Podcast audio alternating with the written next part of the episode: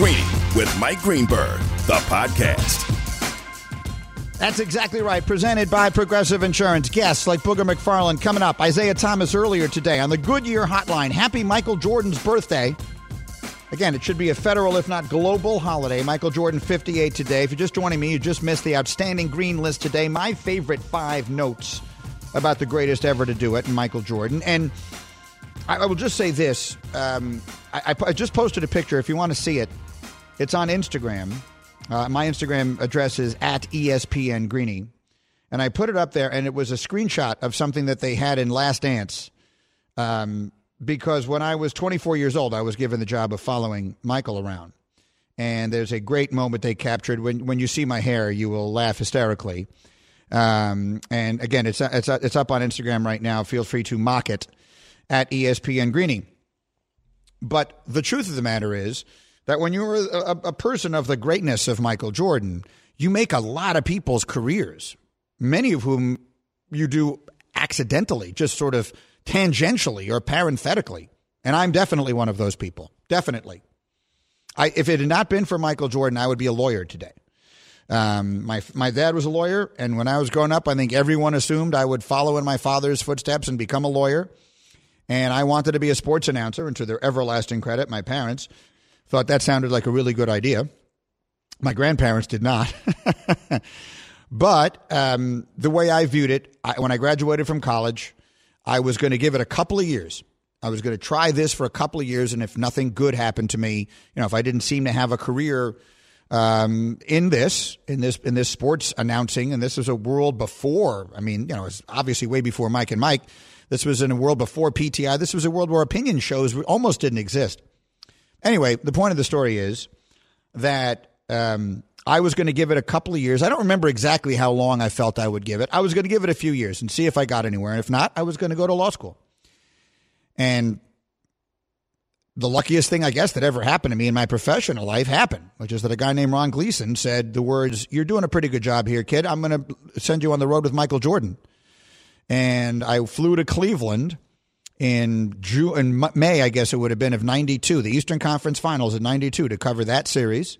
And my life was never the same again. My life has never been the same again. And it would never have happened without that.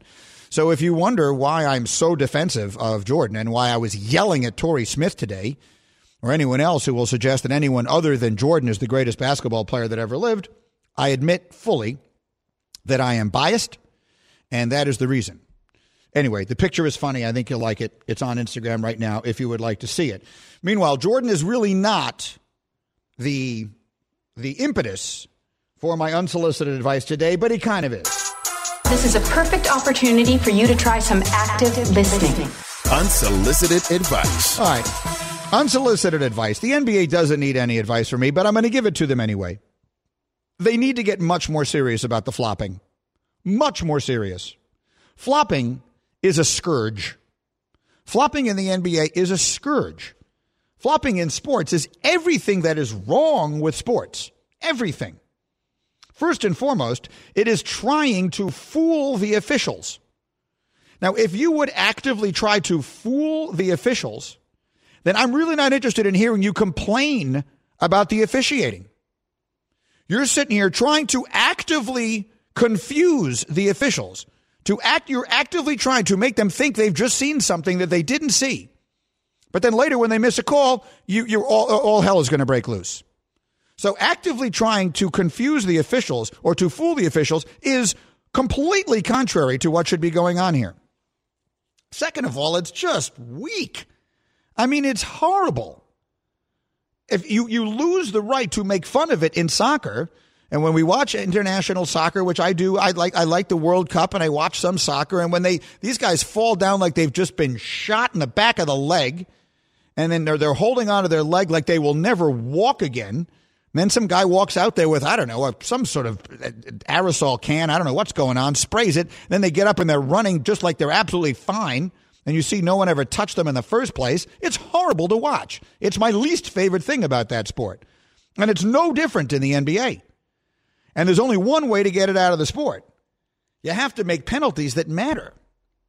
So you might have seen the story this weekend that the NBA has warned LeBron James and Kyle Kuzma of the Lakers about flopping.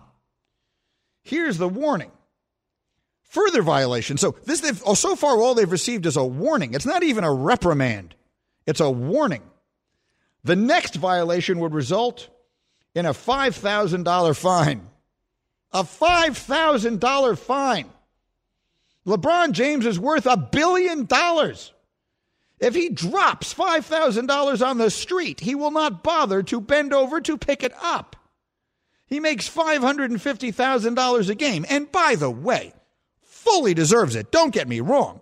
LeBron James is on my Mount Rushmore of all time greatest basketball players. He's incredible. I love him. But the flopping has got to stop. The second violation is $5,000. The third is $15,000. And the fifth Excuse me, the fourth is 15. The third is 10,000. The fourth is 15. The fifth violation is a $30,000 fine. Someone who's better than I am at math, do the, the math on this. What percentage of 550,000 is $30,000? It's like three times five times whatever it is. It's a very small percentage.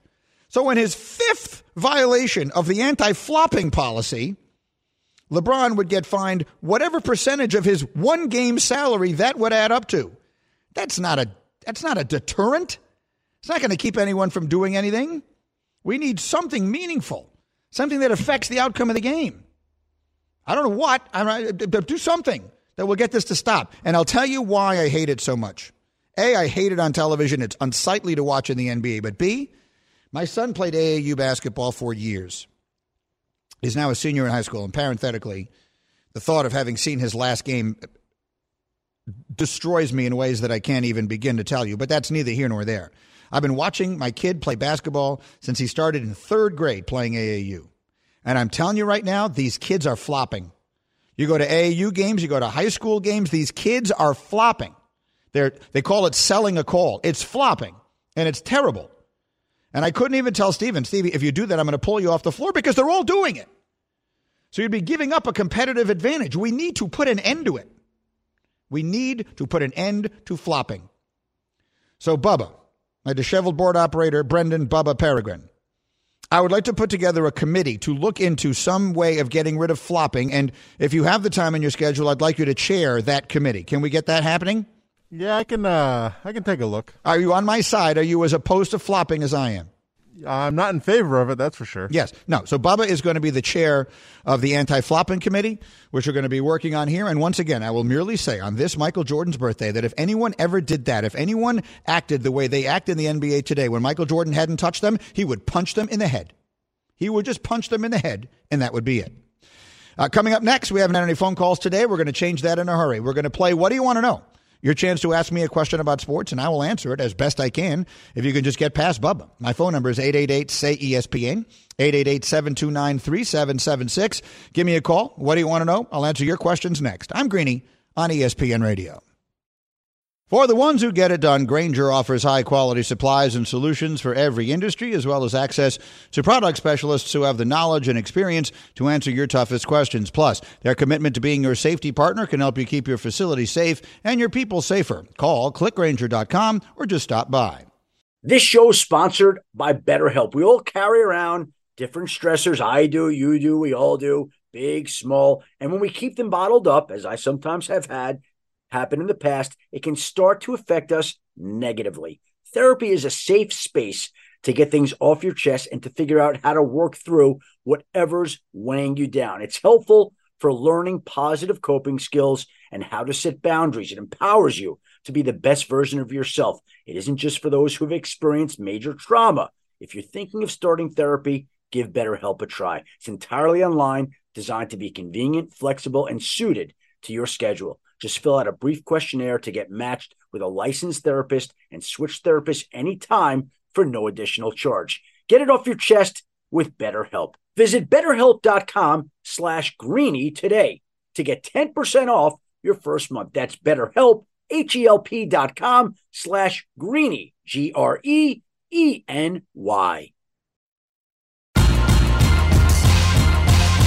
Greeny, the podcast. All right, we roll along here on ESPN Radio. We are presented by Progressive Insurance. You could save big when you bundle your auto, home, motorcycle, RV, or boat. Visit progressive.com. Booger McFarland will join me Coming up in about 15 minutes, I wish you again a very happy Michael Jordan's birthday as we celebrate what, again, I believe should be a global holiday. Michael Jordan is 58 years old today. Meanwhile, uh, Bubba, it is time for you to go to work here. We are playing a little game here called What Do You Want to Know? Anyone who can get through Bubba can ask me whatever question they would like about the world of sports, and I will do my best to answer. Bubba, who is first up? We'll start with Brandon. Brandon, you're on ESPN Radio. Brandon, what do you want to know? Greeny, love the show, man. Love love to get up. Love the old Mike and Mike. So I know you're a huge Jets fan. I'm a huge Bills fan. We're kind of on the opposite side of the fence here. But you see the Jets making a big push for Watson? Are you going to give Darnold a chance? I, I don't think the Jets solved their issues drafting a quarterback at number two. That, that really doesn't fix anything. You're going to wait another three or four years if you do that. What, what, what do you think? Yes. So I, I, the Jets have three options, and thank you for the call. The Jets have three options at quarterback. Deshaun Watson would be my first choice.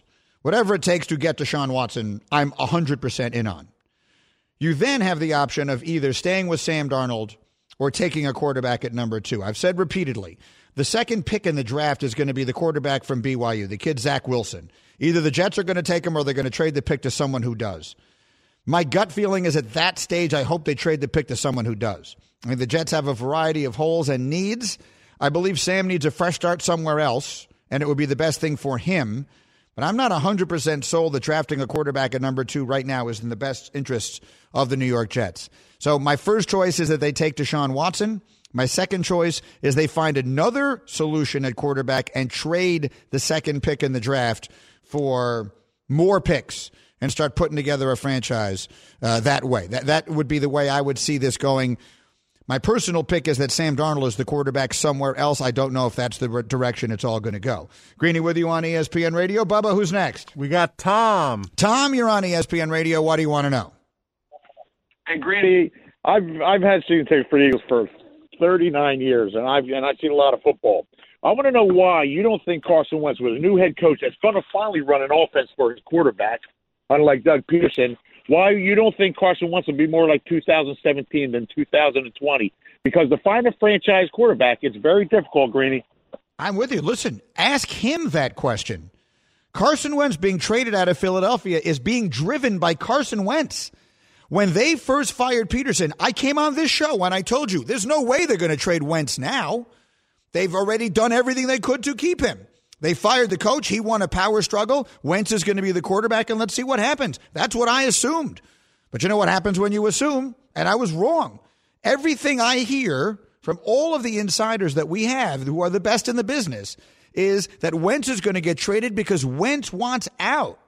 So, yeah, they're hiring Frank Reich Jr. to come in and be the coach and Nick Sirianni. I don't know how that's going to go or not. But it is Wentz who wants out. This is not being driven by the organization. I believe it's being driven by Wentz. And they have reluctantly, from the way I understand it, come around to the idea of trading him. So, yeah, maybe he could wind up being good again. But I think he is disillusioned with the franchise and he's, he's sort of over it with the fan base now and all the rest of that. I mean, all sorts of terrible reasons, terrible reasons to want to go be on a different football team. But uh, until someone convinces me otherwise, I believe this is Wentz driven. So the spirit of your call, which is they should keep him, I agree with. But I think he's not giving them that option. That's the way I understand it. Greeny with you on ESPN Radio. Bubba, who's next? Let's go to Brandon number two. Brandon number two. What would you like to know?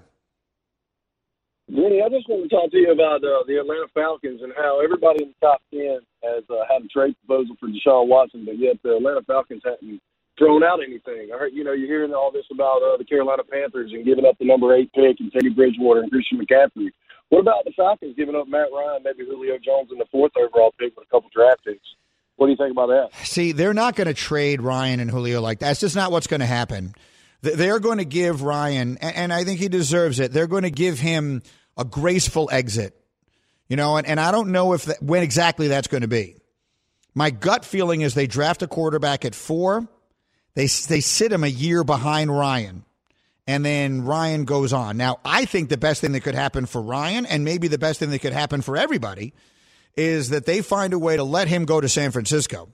Well, I think Matt Ryan and Kyle Shanahan have unfinished business. And playing for Kyle Shanahan, Matt Ryan was the MVP of the league, and that's a Super Bowl team. And the Falcons are starting over. But the sense I'm getting is that they are going to draft a quarterback at four, sit that quarterback a year behind Ryan with the uh, the intention of handing the baton to him the following season.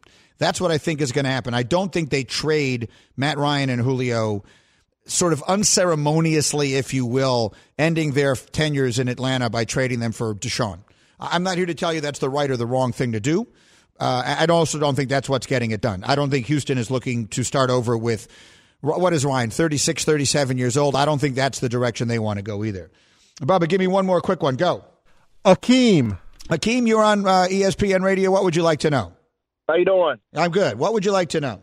Good. I want to know: Will the Ravens continue to run the ball with just Lamar Jackson and be cool with just mediocre passing, or were they focused more on passing the ball and still able to run the ball effectively Well, in 2021? It's a great question. I I mean, it, it really is the $64 million question in the NFL right now, which is was Lamar Jackson's somewhat disappointing season, and he actually played great down the stretch, but was the lack of a passing offense driven by whatever it is we think Lamar can't do, or was it driven by the talent that they have? They have built their entire offense around this unique running game. And what they do not have is the perimeter threat. I mean, Hollywood Brown is the closest thing they've got to it. They've got all these tight ends. They don't have, you know, the the the the, the threats on the outside to allow Lamar Jackson. This is one school of thought to be the quarterback that he could be, standing back in the pocket and flinging it. Others will tell you that that's not his skill set and it is not, that he's not going to do that well.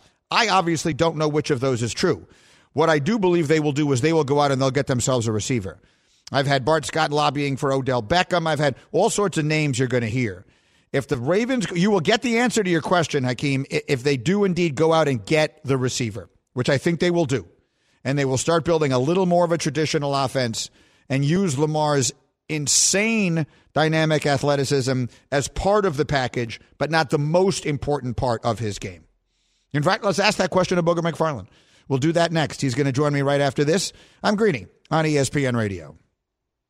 Passion, drive, and patience. The formula for winning championships is also what keeps your ride or die alive. eBay Motors has everything you need to maintain your vehicle and level it up to peak performance superchargers, roof racks, exhaust kits, LED headlights, and more. Whether you're into speed, power, or style, eBay Motors has you covered. With over 122 million parts for your number one ride or die, you'll always find exactly what you're looking for. And with eBay Guaranteed Fit, your part is guaranteed to fit your ride every time or your money back. Because with eBay Motors, you're burning rubber, not cash. With all the parts you need at the prices you want, it's easy to make your car the MVP and bring home huge wins. Keep your ride or die alive at ebaymotors.com. Eligible items only, exclusions apply. Shopping for Mother's Day is usually a challenge because you wait until the last minute, but Macy's Gift Finder makes it incredibly fast and easy to find the right gift just in time for Mother's Day. Whether you're shopping for your sister's first Mother's Day or your fashionista mom who loves to make a statement, Macy's Gift Finder has so many great gift ideas that you can easily pick out something special to celebrate them both. You can shop by price, anywhere from 25 bucks and under to 100 bucks and under. You can also sort by category like fragrance, handbags, and more, or gift lists, like for the mom who has everything, pre-wrapped gifts or gifts for grandma. Find top brands like Studio Pro Model Beats headphones, Polaroid cameras, and Samsung smart TVs. So what are you waiting for? Mother's Day is May 12th. It'll be here before you know it. Macy's has the perfect gift guide to make picking something for mom easy this year. Head to Macy's.com slash gift finder today. That's Macy's.com slash gift finder. Greeny, the podcast. Back and better than ever, Greeny with you, coming to you live as always from above the Heineken River deck at Piers 17. And when there is football to be discussed, there is only one man with whom I want to discuss it, and that is the one and only Booger McFarland, who joins me here on ESPN Radio. Booger, you told me on television this morning you were going to go outside and do a little chipping and putting uh, between the TV appearance and this. Have we accomplished that so far today? Yes, a little chipping and a little putting. Uh, even did a little pitching also, so I added another element to the golf game. Well, Let, let me discuss with you the, the, the degree of disdain with which I received that news as I look out my window and there are there are 20 inches of snow on the ground and much more of it forecast for tomorrow. Do those of you who live in these warm weather climates realize how much the rest of us hate you? Yeah, Greeny, I, I, I do, but I also realize that it's a personal choice. Uh, you know that there are some things that you have the benefit of in, in Connecticut and New York that I don't. I can't name a lot of them, so I, I, I'll, I'll leave you to do that. Yes, I'll try and think of them as I'm scraping ice off of my windshield with a credit card later today. Uh, Booger McFarland is with me. Uh, let's dive into this here. I just had a caller ask a question. I'm going to ask it to you. The caller asked me, Do you expect Lamar Jackson and the Ravens offense to look different next year? Should we expect to see a lot more of him passing the football in a more traditional way? What is the right answer to that question? It's only going to be different. It's only going to be different if he gets better. And I know everyone wants to say, well, get Lamar a number one receiver, and you know all else will be taken care of. And, and there's a little truth to that. But the bottom line is this, Greeny: unless he continues to evolve as a passer, it doesn't matter if you stick Jerry Rice on one side and Michael Irvin on the other side. You got to get the ball to him where they can catch the football. And the, right now, John Harbaugh's only goal is to win games. And the way that he feels he can win games the best is the offense in which he started a couple years ago, where he uses Lamar's great athleticism and he allows him to dictate and run the football. It's a power running game. Now, it would be foolish for them to morph fully from that because it's been so successful. But if they want to win a championship, which is the ultimate goal, they're going to have to become a little bit more balanced. Like it can't be so lopsided from the point where they are so good at running the football, but they are just middle of the pack, maybe a little below average at throwing it. So we'll see what they're able to do there and what changes, if any, they make personnel wise and other. Another caller asked me about the Jets and what they should do with the second pick in the draft, assuming they don't get Deshaun Watson. So they could either stick with Sam Darnold, they could draft somebody at number two. There's a bunch of options. If they don't get Deshaun Booger, what's the right answer to that? I'm keeping Sam Darnold. I'm going to upgrade the receiver positions. I'm, I'm going to continue to use the picks that I have to build my team. Greeny, you and I both are not far from the point where you were about to name your two kids, Sam and Donald. Like, mm-hmm. has Sam Donald fallen that far off where all of a sudden we're going down to the, the courthouse to change our kid's name again? I still think the kid has talent. I still think the kid needs to be in an offense, sans Adam Gase, somebody that can be quarterback friendly. Think about what we t- what we thought about Baker Mayfield. We thought Baker Mayfield was a bust, so they're going to pick up the fifth year option. In comes Kevin Stefanski. The offense is tailor made, and voila, Baker Mayfield is all of a sudden the franchise quarterback again. I think Sam Donald can be the same way. And then again, you can nickname your kid Sam and Donald once again. Greg. Yeah, I know. Listen, I mean, it would. It, they're getting tired of this. My kids have had their names changed so many times, going back to when I wanted when my son was born, and I lobbied uh, Stace to allow us to name him Chad. Um, it was actually going to be Chadwick Laveranues Santana Greenberg at that time. You'll remember that team, Booger. You were playing at that time. Yeah. And, you know, Laveranues Coles and Santana Moss and all that stuff. So I've, I've never been able to get past that. We're breaking moves here with Booger. Breaking Moves is brought to you by LinkedIn Jobs. Build your winning team today. Go to linkedin.com slash sports. So the three moves everyone really is talking about around the league right now are the three quarterbacks. So let's just go through them in order. Deshaun, wh- what do you expect to happen here? What would you like to see happen with Deshaun Watson? Well, I, I think everyone who's a football fan wants to see Deshaun Watson play football in Houston, but it doesn't seem like that's going to happen because of what he's done for their franchise.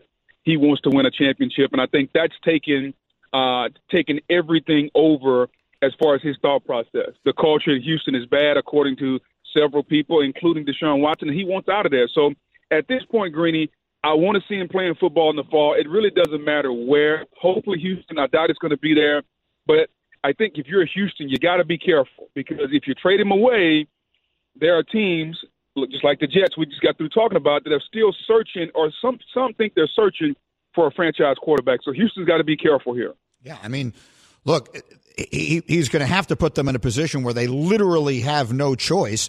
Right now, all of our insiders say that they're telling everybody they're not planning on trading him. Uh, Booger, the next one is Wentz, and we talked about it on TV a little bit this morning. I just had a caller yelling at me from Philly telling me that the Eagles shouldn't move on from him. He should continue to be their quarterback. And my response to that was, my understanding from our insiders that this is Wentz driving it, that it's him who wants out of Philadelphia. What do you anticipate happening here with him? Yeah, I think Carson is going to get traded. I, I think I, I'm hearing the same thing that you heard. He wants out. You know, the organization essentially made moves to keep him. You know, you fired Doug Pederson, who by all accounts, wanted Jalen Hurts, and the organization wanted Carson Wentz. So we see who won. So Philadelphia wants Wentz, but Wentz wants out because I think Wentz feels like the organization and, and the people in the organization, whether it's teammates, whether it's front office, are really not for his best interest. So he wants to get to a completely different setup. And you know what? Guess what? When you're the hundred million dollar quarterback and you got all that money that's due, I really don't blame him. But here's the thing: what organization are you going to go to that's going to tailor made tailor make things for you and put you in a position? And what locker room is going to accept you, seeing how you didn't want to be in Philadelphia, even when they set everything else up for you? So Carson is not going to be there, but I would be very, very curious as to where he goes and how he is received when he gets there. Well, the two places we're hearing, one of them is Indy, and, and Indy feels like a great fit for a million different reasons. And you know that market obviously well. You won a Super Bowl playing for the Colts. The other one is the Bears. And the Bears, to me, feels like a disaster waiting to happen. The Bears need a savior. That doesn't feel like a good role for Carson Wentz right now. That is by no means a great team. I mean, Indianapolis, you're stepping into a great team. The Bears are not that at all right now. That that feels to me like a terrible fit if that's what happens. Green, the Bears are that dude that's been at the casino all night and he's lost about five thousand dollars. He's got a hundred dollars left, and he said, "You know what? I'm going to take this last hundred dollars and I'm going to just double down and bet it right now." Like they are looking for a prayer, and if they think that Carson Wentz is going to come in and save Matt Nagy's job and Ryan Pace's job, uh, I think they're going to go home broke. Mm-hmm. I'm with you. I, I, I, would say take that, go buy yourself an early breakfast someplace, and and and and, and be sad. Uh, finally, how about Dak? What what do you think is going to happen with that? Yeah, Greeny. Uh, I think you know, but by all accounts, it's about principle. Like Dallas wants him, Dak wants to be there, but now you got two sides dug in, and if, eventually Dak is just gathering more leverage by the day. Like even if they want to franchise him now and they franchise him at 38, that means that Dak will have made almost 70 million dollars in two years, and then guess what? Next year they can't franchise him. Kirk Cousins gave Dak the best advice uh, after a game when he told him, "Hey, big guy," or I think he did it through uh, social media. There's really nothing wrong with the franchise tag because it allows you to make more money than people that we think may be better than you talent wise. So if Dak Prescott can play the long game, he will by far make way more money in a three to four year period than the guy who we think is the best quarterback in football, Patrick Mahomes. Correct. I mean, the, the Kirk Cousin, Kirk Cousinsing them to death is actually a very good strategy for something like this. And then finally, Booger, it came up this morning, and, and, and on this day, I mean, again, I, I, wish everyone a happy Michael Jordan's birthday. It should be a not only a federal holiday, it should be a, a global holiday, a global celebration. Can you please explain? To, as you did this morning, where all these incredibly young people that we're surrounded with all the time, that there was only one Michael Jordan and there will only ever be one? Well, Greeny, you know what? You and I are old enough to remember when Michael Jordan did things that others only imagined. And I get it. LeBron James is great. He's doing things on and off the court that most people have never seen because they aren't old enough. But Michael Jeffrey Jordan, at six foot six, what he did offensively, defensively, and if it were not for a two year gap where he thought he could go play pro baseball, would have won eight championships in a row, is the greatest basketball player that I've ever seen, and I've seen Jordan, I've seen LeBron, I've seen them all, and to me, it's really simple. It's the goat, Michael Jordan, and then if you if, if you really get tired of me saying that, then you can knock on my door, and I'll listen to your LeBron, and I'll close the door, and I'll continue lauding Michael Jordan. And I'll be with you. I'll, I'll be out, I'll be outside waiting for you to come back with a sixty degree wedge, chipping and putting delightfully in the Tampa sun. Thank you, my good friend. Enjoy the golf today, and I will see you soon. Anytime, Green. Take it easy, buddy. It's Booger McFarland. The only thing he loves more than football is golf, which is why there's nothing in the world I love more than talking with him, because those are my two favorite things as well. And once again, from Greeny, I wish you a very happy Michael Jordan's birthday. And there's only one way we could do the green list today. The list is what determines who matters in this business. The Green List. Yeah, my top five, this, that, or the other, as chosen exclusively by me, the world's foremost authority on all matters. And again, if you were wondering, people are getting a real kick out of the picture. If you're wondering why I am so partial to Jordan and how long I have felt this way, they just flashed it up there on our TV broadcast. Well done. It is on my Instagram page at ESPN Greeny on Instagram right now. A picture of me covering Michael Jordan my first year that I was doing that. So that would be 1992. I would be 24 years old in that picture. My hair is hilarious. You just have to see it to believe it.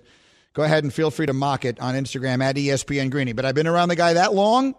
I've seen it all, and he was the best. And here are the top five reasons why. Number five. Five things you don't necessarily know about Michael. You know about the championships, all that. Here are the five things you don't know about Michael. Number five, when they do polling of this sort today, and they ask people, who is your favorite athlete? Michael Jordan today polls as the most popular athlete in America. He played his last game 18 years ago. 18 years ago, he is still the most popular athlete in America. Good luck finding anyone else who has ever done that. Number four. Next, and this one is, I think, is my favorite statistic from a basketball standpoint. Michael Jordan was named the NBA's Defensive Player of the Year in the 87 88 season. He was the best defensive player in basketball. That same year, he averaged 35 points a game. That is by a ridiculous margin the highest scoring total for any player ever to win Defensive Player of the Year.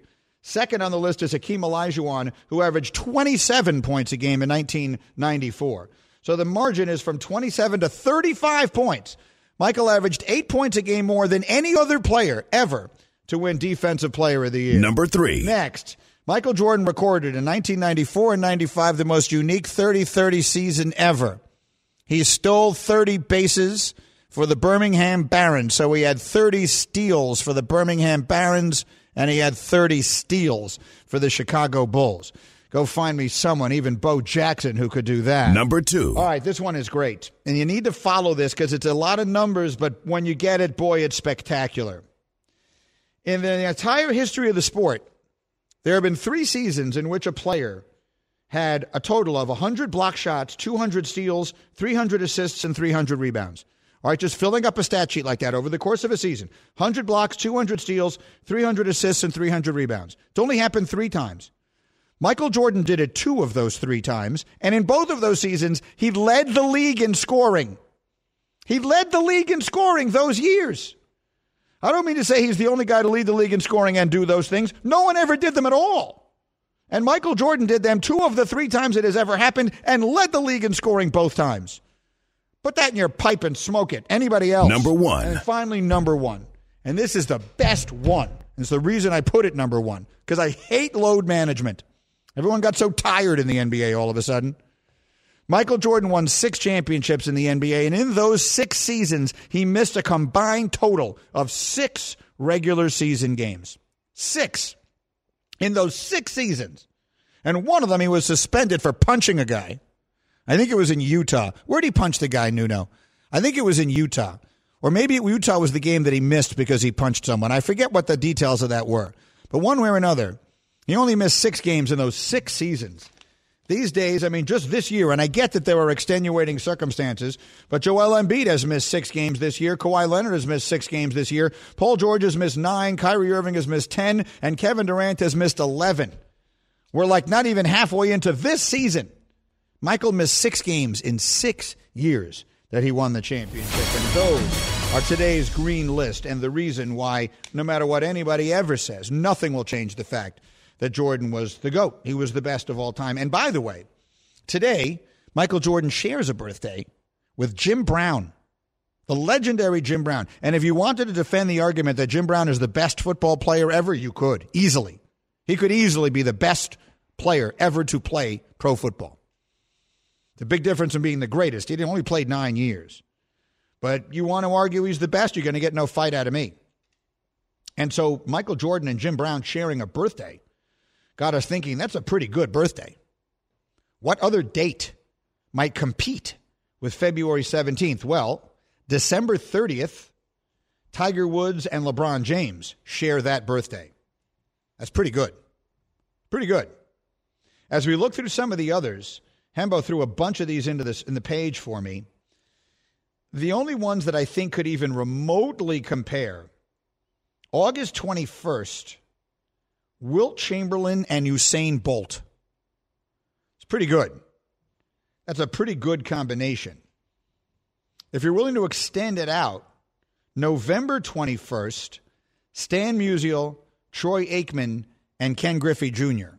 all share that birthday. Brandon is shaking his head dismissively. Okay, so we're not putting that in the same category with the GOAT birthdays. Fair enough. Okay, but there's only one way I wanted to finish it today.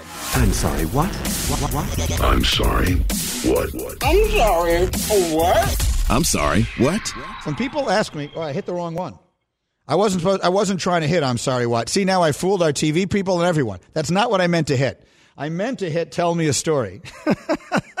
I'm going to tell you a story about. I'm going to tell you my favorite story about covering Michael Jordan. So people ask me all the time, "What is your favorite memory of covering Jordan?" And there are so many things I could point to, but the story that I usually tell when I'm asked that question, and I tell it anytime I've ever asked to speak at a graduation or anything of that nature, and it is a story that I think tells a great lesson about life, is a story that took place when Michael Jordan was playing baseball.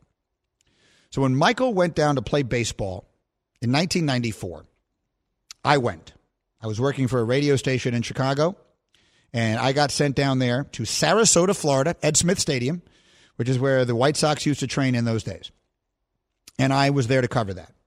The first day Michael was there, there had to be 150 members of the media. Ted Koppel did Nightline from there. About a week later, there were, as I recall, four of us that were around him on a daily basis. Reporters for the Chicago Sun Times, Chicago Tribune, the Daily Herald, which is the suburban newspaper, and me. We were with Michael every day. And if you will remember it, Michael was being excoriated. Sports Illustrated had a cover that said Michael Jordan and the White Sox are embarrassing baseball. There was a lot of negativity about Michael getting this opportunity to play baseball, even though he was he was the three-time defending NBA champion and a beloved figure people were crushing him and crushing the team for what they considered to be something that was diminishing the game of baseball. Okay, that's the setup. Michael, you might recall, started hitless for I want to say his first almost two weeks. I forget what the number was, but he didn't get a hit for a long time, and it was excruciating to watch. Excruciating. And one rainy night in a little minor league ballpark in Florida, with maybe maybe a ballpark that holds 2,000 people, and there might have been 80 in attendance because it did not look like they would play the game. It was rainy, but they wound up playing. And the four of us reporters in attendance. Michael Jordan got his first hit. He did not smash the ball off the left center field wall. He did not hit a home run. He got fooled on a curveball, swung out of his shoes, and hit a little dribbler up the third base line and beat it out for a base hit. That was his first hit. After the game is over that night, the four of us reporters go down to the clubhouse, down to the locker room, and they are giving Michael Jordan a beer shower. And those were some very famous players on that team. The White Sox were good. They had Frank Thomas and Robin Ventura and Jack McDowell and Alex Fernandez. Uh, those were good teams. That, that team was a good team. And they are dumping cheap beer on Michael Jordan. He is stripped to the waist. He's got his baseball pants on, no shirt. He's got a bat, baseball bat over his shoulder, and he's got the cigar. And they're pouring beer all over him. And then everyone sort of leaves him alone. They're celebrating his first hit. And we all go over, we ask him a bunch of questions, and then we're leaving. We're going to go do our work. We're, those guys are going to write their stories, and I'm going to file my stuff. And as I was walking out the door of this little tiny clubhouse, smaller than, uh, than, the, than the locker room at my high school, something moved me to turn around. And I turned back and I looked at Jordan. And he was sitting on a little bench, again, in this tiny little room, stripped to the waist, covered in cheap beer, smoking a cigar. And the look on his face was a look of satisfaction that I would describe as the equal to anything I had ever seen on his face before. Bear in mind, this was a man who, to that point, had won three NBA championships, had hit a shot that won the NCAA college basketball championship, and he had won two gold medals in the Olympics. But in that moment, that look on his face was a look of satisfaction and exultation that was practically the equal of anything I had ever seen. And I've thought a lot about that moment. And what I think it means is in life, you've got to celebrate the dribblers. Everything in life is not smashing it off the left center field wall. Every once in a while, you dribble one up the third baseline and you beat it out for a base hit. And that is to be celebrated. And that is a lesson that all of us can take. I learned more about greatness from spending time just observing Michael Jordan than from any other thing and place in my life. And that is one of the days I will never forget. So happy birthday, Michael Jordan. Thank you for showing us all what greatness really looks like. And thank you for hanging out with me today. Happy MJ's birthday. I'll see you tomorrow on ESPN Radio. Greeny, the podcast.